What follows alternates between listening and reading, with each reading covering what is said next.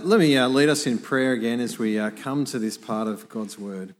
Our Father, we thank you for your word, which is sharper than a double edged sword.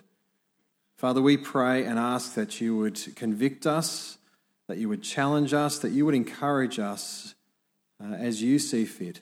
And we ask this for your glory in Jesus' name. Amen.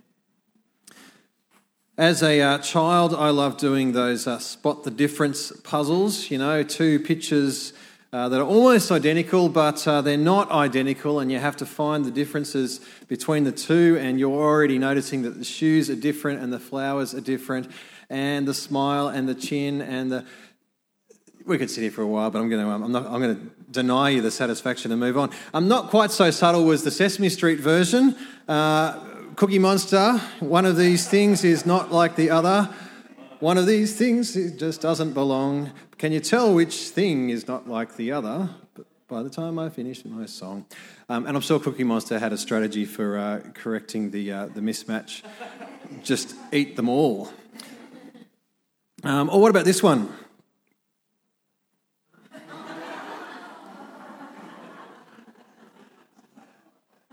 I think uh, Sesame Street, um, you know, look at it, is that photoshopped? It's, surely it is. Um, Sesame Street taught us some important lessons about uh, pattern matching, um, along with perhaps social exclusion. You know, you don't belong because you're different. Um, or, or, maybe I'm overthinking it a bit, but um, how, does, how does being different work with us? Uh, I mean, are you different? Are you the odd one out? You know, amongst a sea of conformity. Or maybe actually, maybe we're all different, you know, we're, we're all individuals like the Monty Python scene, you know, the mass crowd calls out in unison, yes, we're all individuals, and then one person pipes up. Profound, yes. When it comes to ourselves, well, we kind of have a funny relationship with the whole spot the difference game. Uh, on the one hand, we, we prize ourselves on our individuality. You are your own special person. Even the great uh, childhood philosopher Dr. Seuss affirmed us in our individuality. Today, you are you, that is truer than true. There is no one alive who is youer than you. You are a unique individual, and we cherish our individuality. And yet, at the same time, perhaps unconsciously, we, we, we kind of strive to, to blend in, to fit in, to, to be like others around us in what we do, in what we say, in what we own, in what we look like, in what we wear. We strive to, to fit in. And even if we don't do that, that consciously, we, we inevitably are affected by the world and the culture and the people around us as it kind of seeks to shape us to be the same.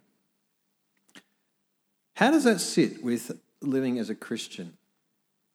Are, are Christians different from those who are not Christians? and uh, Should they be different? And, and you know, can you play a, a spot the difference game with someone who is a Christian and a bunch of people who are not Christians? What, what differences should you expect to see? maybe you can tell me, you know, if you are, what, what do you think are the distinguishing marks of a Christian? What differences would you expect to see? Anyone want to offer a suggestion? Church might be a difference that Christians go to church. Yeah. Kia Carnival. we, we just went to we just went to see CMS Summer School at Katoomba, and you know you're driving driving around in the fog trying to find your way there, and oh, there's a people mover. We'll follow them. Yeah. We sing together. Not swearing, distinguishing mark.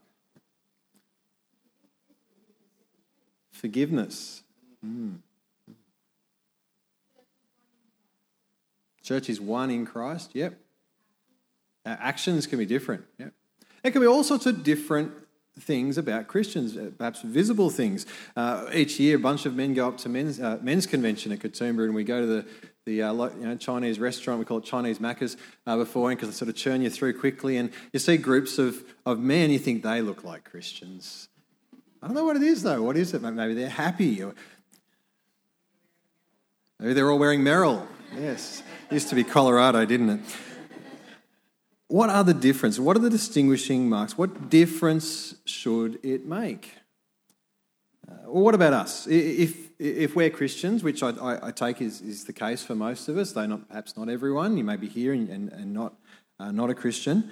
But if you are a Christian, or if you were to become a Christian, how should you be different? Well, that's a big question, and it's a, a, question that's bigger than one sermon can answer. But in this passage before us this morning in James 4 and 5, it provides some answers for us. It highlights some important key areas where we should be recognisably different from others who live around us in this world. So, so think with me about what this says and about how this describes us, or perhaps doesn't or doesn't describe us. Let's think about how spot the difference should work for us. Uh, I say let's think about it. We need to think about it because actually this difference runs deeper than just our behaviour. It's not just a matter of, of changing our speech or our drinking habits or our wardrobe, even. It's got to do with actually our whole framework of understanding of, of the world, of life, of ourselves, of God. Uh, that understanding is not just a head thing, though. That's, that's shaped by and it's, it's worked out in our behaviour. But it's first of all a difference in our worldview. Uh, the text before us presents two different worldviews that leads to two different ways of living. Uh, and despite the fact that these words were penned some 2,000 years ago, they are amazingly relevant and descriptive of life today in 21st century Australia. Uh, one of the dominant worldviews of our modern Western culture is what we could simply call materialism. Uh, the belief that this material world of, of matter, that that is all there is, and therefore that is all that, that matters. Uh, materialism is it's kind of the ultimate what you see is what you get outlook on life. Uh, and that's the framework of thinking and living uh, that many have, and in this framework, God has no place. Uh, it's, it's the idea that, that life is just about me what I see, what I do, what I want, what I get, what I have, and God doesn't fit with that. Uh, it's the mindset of many people, uh, much of our culture, and it's the mindset behind the behaviour that James addresses in 4 verse 13. He says there, Now listen, you who say, I'm not going to put these verses on the Bible, so you need a Bible so you can follow along with me. Uh, now, listen, you who say today or tomorrow we'll go to this city or that city, spend a year there, carry on business, and make money. At, at first glance, you might think, well, that, that, sounds pretty harmless. I mean, it's just some kind of forward thinking, strategic planning. You know, maybe the, the business management gurus might applaud this idea for its you know, goal setting, even if they might say it's got to be a bit more specific or measurable or time bound or whatever it is that they the planning gurus say things need to be. I mean, is this just kind of making a plan? And don't we make plans? You know, this year we're going to fix up the kitchen. This year we're going to have a holiday at the beach. This year I'm going to get a new job. This year we're going to buy a new house. This year we're, we're going to plant a church. it's kind of what we do. I mean, this is the time of year. In January, we often make plans and set goals. Is James talking to you and me saying, now, listen, you who say, today or tomorrow we will, is this addressing us? If so, what does he say? Well, he says, verse 14, why? You do not even know what will happen tomorrow. Bam. James says, You're not in control of the future. You can't determine what will happen today or tomorrow. Uh, a materialistic worldview might it might like to put me at the center of my life, but actually I'm not in control of my life. I'm not in control of the future, and actually on the grand scale of things, I am fairly insignificant. You are fairly insignificant. James continues, verse 14. He says, "What is your life? You are a mist that appears for a little while and then vanishes." That's pretty confronting, isn't it? You're a mist uh, this past week in Katoomba. It's a place of the weather is constantly changing. It's famously unpredictable. We had all sorts of weather, including mist, which was there for a while and then vanished. James says this is us, this is our lives. And if you step back and see life from a bigger perspective, our life is one tiny blip. We're here for a little while and then gone. And so instead of saying, we're going to do this or that, what should we say? Should we just, well, maybe should we not make plans for the future? Just forget about the future? Just live in the present? No, James doesn't say that. He says, verse 15, instead, you ought to say, if it is the Lord's will, we will live and do this or, or that. So the problem is not the making of, of plans for the future. It's okay to make plans. The problem is ignoring the reality that God is in control. It's rejecting the fact that we actually live life subject to the Lord's will. And so we should say, if it is the Lord's will, we'll live and do this or that. Uh, this, this way of thinking and speaking, it's, it's actually the outworking of what we're told to do in last week's passage back in uh, chapter 4, verse 7. Uh, this is the person who submits themselves then to God, who comes near to God, who humbles themselves before the Lord. If we're living life in submission to God, in humility before Him, then we will speak about the future, we'll plan for the future in that same way, in humility before Him. Uh, the alternative of doing this is the person who's not humble but arrogant, as James says in the next verse, verse 16 As it is, you boast in your arrogant schemes. All such boasting is evil. To ignore, the, to ignore that reality that God is God and to carry on with, with our plans, our schemes, with no reference to God, with no acknowledgement that He's in control, no recognition of the, the fleeting nature of our lives, of our inability to, control the future. In short, that is boastful arrogance. So, as we think about and, uh, and talk about and plan for the future, ask yourself is God in the conversation? And actually, is God at the center of the conversation. God's will should be front and center of our plans. You've seen those, those six words, if it is the Lord's will. Eh, it's not just a, a kind of nice phrase to, to add into our speech to kind of make us sound a bit more pious or to, to temper our boastful arrogance. I'm going to rule the world if it's the Lord's will. You know, it's, it's not just about saying those words. It's about seeking to embrace and to live out the Lord's will. If it's the Lord's will, because that's what I want, we will live and we'll do this or we'll do that. Remember Jesus' teaching in the, the Lord's Prayer? We're to pray, Your will be done on earth as it is in heaven. That's our primary desire, our goal, our plan if we're following Christ. I want to do the Lord's will. So let me ask you, what's the, what's the worldview that you are living out? Do you recognize God as God? And so therefore, He's in control over your life as you think about the future. Does God feature in your thinking? Does God sit over your future? What you'll be doing next year, what, whether you have a job next week, actually, whether you take your next breath, that is all in God's hand. If indeed we live in a universe under the control of a sovereign God. See, if we believe that God is God, then we must live in a way that acknowledges Him as God, that seeks to do His will. Instead of just fitting in with the materialism of our culture, we, we must live with that perspective that says, if it is the Lord's will, we'll live and we'll do this or that. Now, living that way actually brings great comfort to us. I mean, the fact that God is God, that He is working out His great and sovereign purposes, that He chooses to work through fragile, broken people like us, that is a great comfort. He is in control. We can rest in that fact. even when things seem out of control, when evil seems to have the upper hand, we can rest in the knowledge that God is God, that He will bring about a day of judgment. He will right all wrongs. God is God, and He is at work in us. He is at work through us, bringing about His purposes. So if you're a Christian, if you're trusting and following Christ, then think and plan about the future in whatever part of your life. Do that in a way that puts God and His will, His plans, front and centre.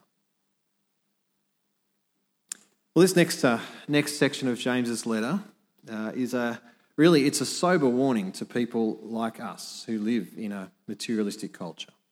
Whether we're rich or whether we're poor, God's word addresses us here. Firstly, James writes to the rich, and he warns them that judgment is coming their way. He says, chapter 5, verse 1 Now listen, you rich people, weep and wail because of the misery that is coming on you.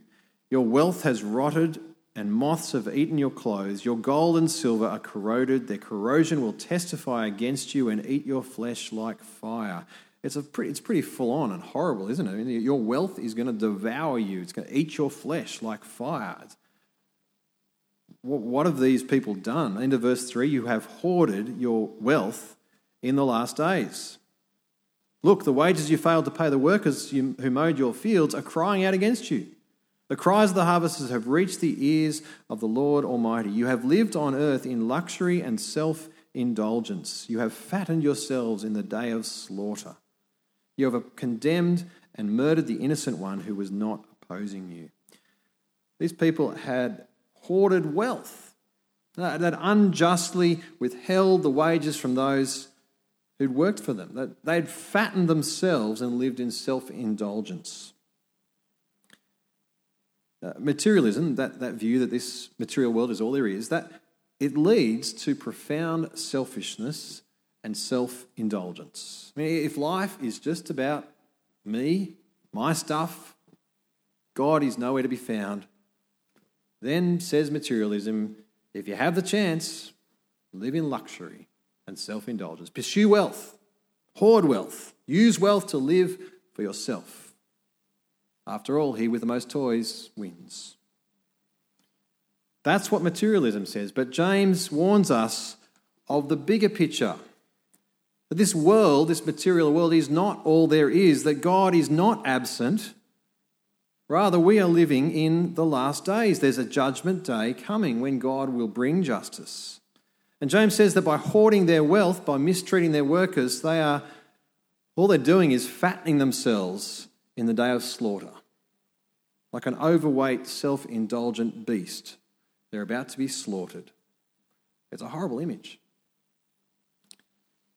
But this world is not all there is. God is God and will therefore one day bring justice. He will bring judgment. That reality, that should impact our attitudes, our behaviour towards money and wealth. Uh, we should certainly pay, the, uh, pay people what we owe to them. We should not mistreat or deprive them. We should not be selfish with any wealth that God may provide for us.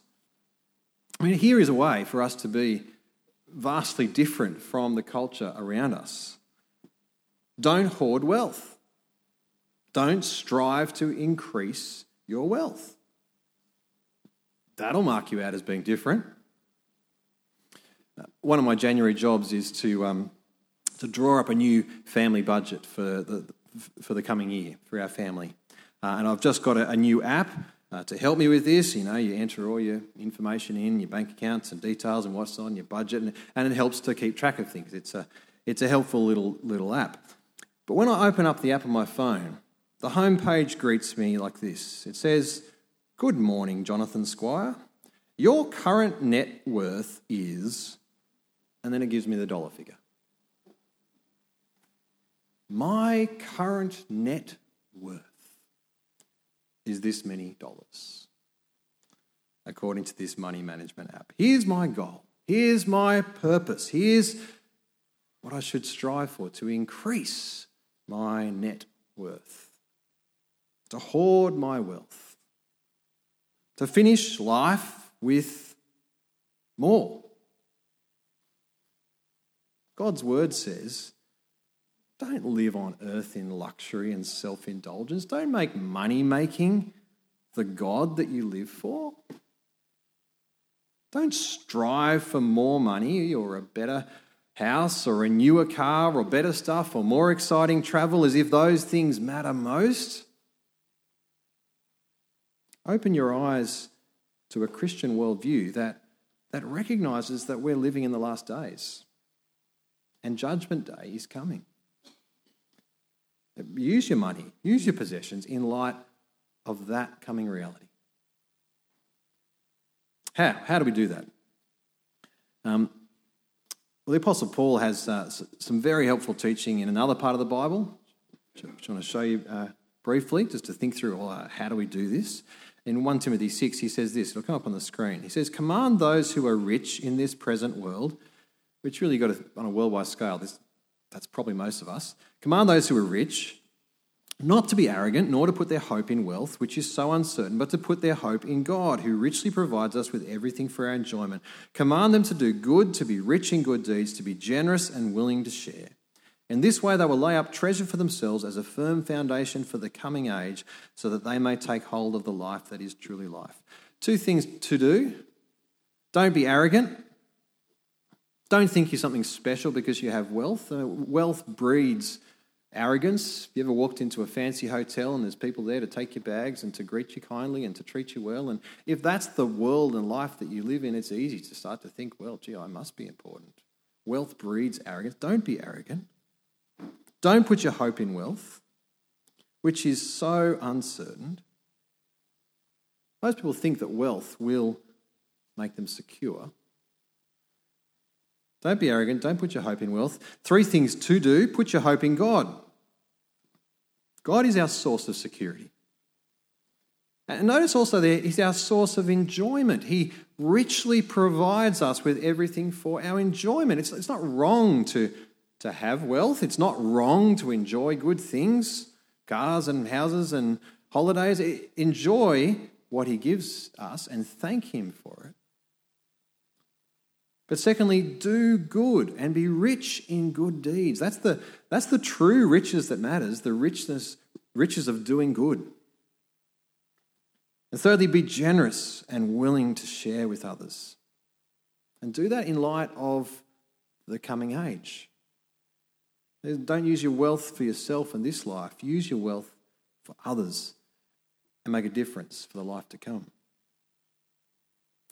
There's a little aside from 1 Timothy 6 about how to be different, how to live differently in a materialistic culture. But back to James 5 and 6, where we see at the end of this passage that he addresses kind of the other end of the spectrum those not living in luxury and self indulgence, but those who are doing it tough.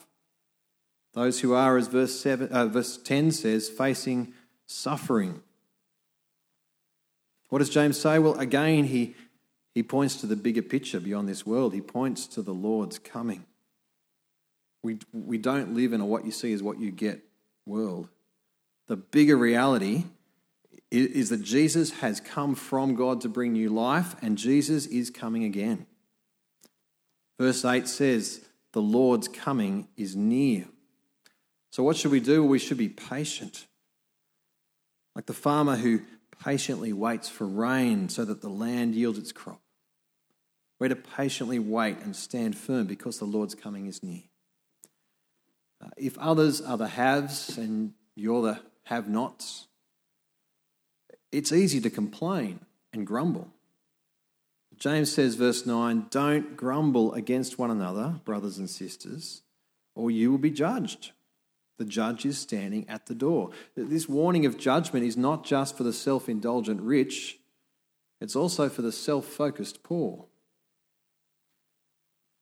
How do we be patient in the face of suffering? That's hard. And what James does here is he points us back to the prophets. He points us to past examples of perseverance and past examples of God's faithfulness. He points to Job. He was a man who knew suffering, he was left at the bottom of the heap, heap in life. And yet he persevered in looking to the Lord. He wasn't sinless by any means, yet he persevered in looking to the Lord. And in the end, God delivered him. As it says, end of verse 11, the Lord is full of compassion and mercy. We can trust God. We can trust his character. We can trust his promises. We can wait patiently. The Lord is full of compassion and mercy. So, how should this affect us, impact us? Well, as I said earlier, it starts with our perspective. We actually need to look beyond this world with its shallow materialism. We need to recognize that God is God, that He is in control, He has given us life with Him, and recognize that His coming is near. And in light of that fact, to be patient and to use what we have, be it a little or a lot. Use who we are whether we live and do this or do that, to live according to His will. As we do that, as we live as a, a Christian, that, that's going to put us out of step with much of the world around us. We will be different, but it will put us in step with God, our Creator, our Sustainer, our Saviour, our Lord, our Judge. So let me ask you what's your worldview? What's your framework on life? What's your outlook? What, what are you living for? Have you humbled yourself before the Lord? Having accepted Jesus as the one who died for you to bring you forgiveness and life? Are you living with Jesus as Saviour and Lord, the, the one whose coming is near? Are you living that expressing that in your plans for your life, in your attitudes, in your actions regarding what you have, regarding what you don't have? Are you patiently waiting and standing firm because the Lord's coming is near? James is pretty hard hitting, isn't he? What is it for you? What are the things that you need to, to change in your thoughts, in your actions, in your behavior, in your words? Why don't you just take a moment to, to have a think? Perhaps to come before God in prayer yourself. Think about, to pray about what, what do you need to change? Take a moment and then I'll lead us in prayer.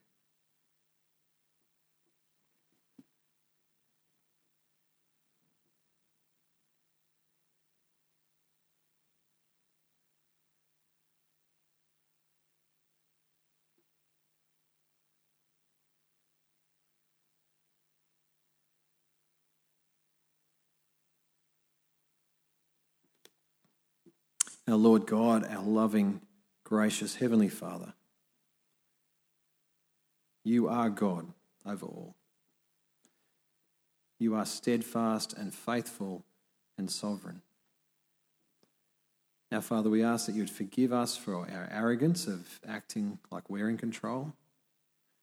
Forgive us for our selfishness in hoarding the good things you give us. Forgive us for our grumbling and impatience. Father, in your compassion and mercy, as you promise, please cleanse us, purify us, strengthen us to stand firm, to patiently wait for you, and to live now, not in, for our own selfish indulgence, but to live to serve and honour you as Lord and God. Father, please work this in us for the glory of Jesus. We pray in his name. Amen.